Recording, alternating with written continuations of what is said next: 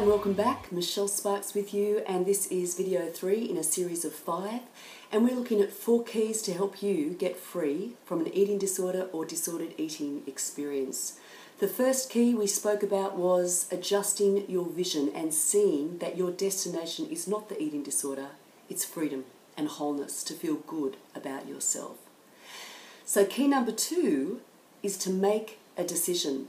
And please understand, I'm not asking you to do that just yet. You may not be ready to do that, but I am saying that that is key number two. And I believe that comes after you can see that the solution that you're currently trying is not working. So that's why key number one is so important. And if you need more help to get key number one, I will help you. Um, but key number two is to make a decision. And that decision is to stop spinning your wheels. You may now see that spinning your wheels is not taking you where you want to go, but now you need to make a decision to stop spinning your wheels, to stop the eating disordered behaviours, the restricting, the purging, the continuing back on the restrict cycle. That may seem impossible. You might think, Michelle, you have got to be kidding. I have no idea what else to do. And I totally get that. I totally get that. You will need help. That's why I'm doing this.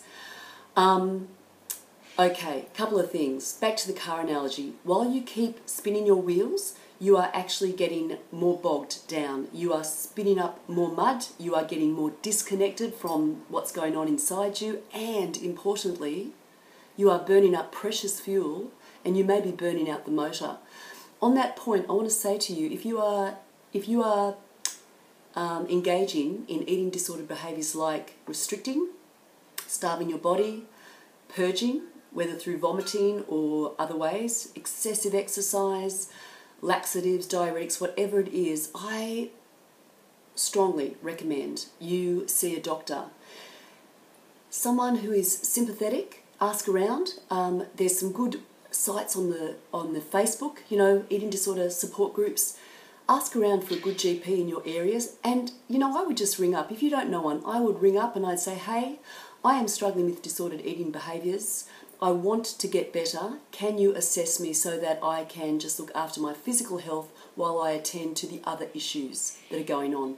That's the truth of what you want to do. Now, that doctor may have some good referral sources for people who work in the area of eating disorder recovery in your area, and that will be fantastic.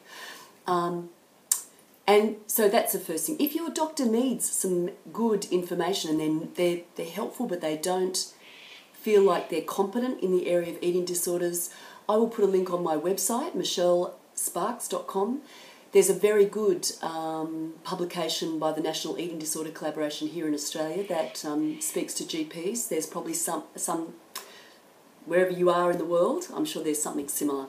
But the first thing I want to say to you is you are going to need to make a decision to stop spinning your wheels. You're going to need to make a decision to Stop the eating disordered behaviours. Okay, so if you're not convinced about that yet, and I do understand that, I would say listen to my podcast, uh, email me, michelle at michellesparks.com, follow me on Twitter at getfreefromED, ask questions, I can address them on the podcast, you can hear that, and that will help you to think about your options and why one thing might be better than another. You can read my book, Illuminating Anorexia. There is a free download on my website, um, and it's also available as a Kindle for I think 350, so it's very accessible. Um, that will help you really see the futility of continuing on the eating disorder path. And really, I think it will underscore for you the fact that the behaviour will not take you as it did me, it will not take us where we want to go you can do that. A couple of other ideas is um, uh, you can Google the Ancel Keys experiment. It's called the Minnesota Starvation Experiment. That will give you some good insight and understanding. There's another great article by um, Dr. Herman Polivy, uh, sorry, Herman and Polivy, Peter Herman and Janet Polivy. Uh, it's fat is a psychological issue.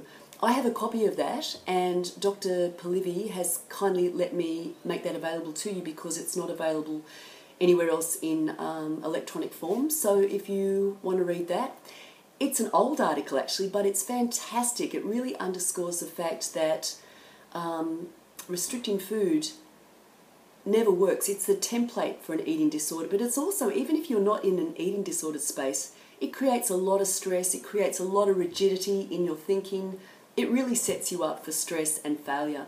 So, that is a fantastic article. All of these will help undergird your strength of resolve. So, that's what I'm trying to do. I'm trying to help you strengthen your resolve to make the decision to stop spinning your wheels.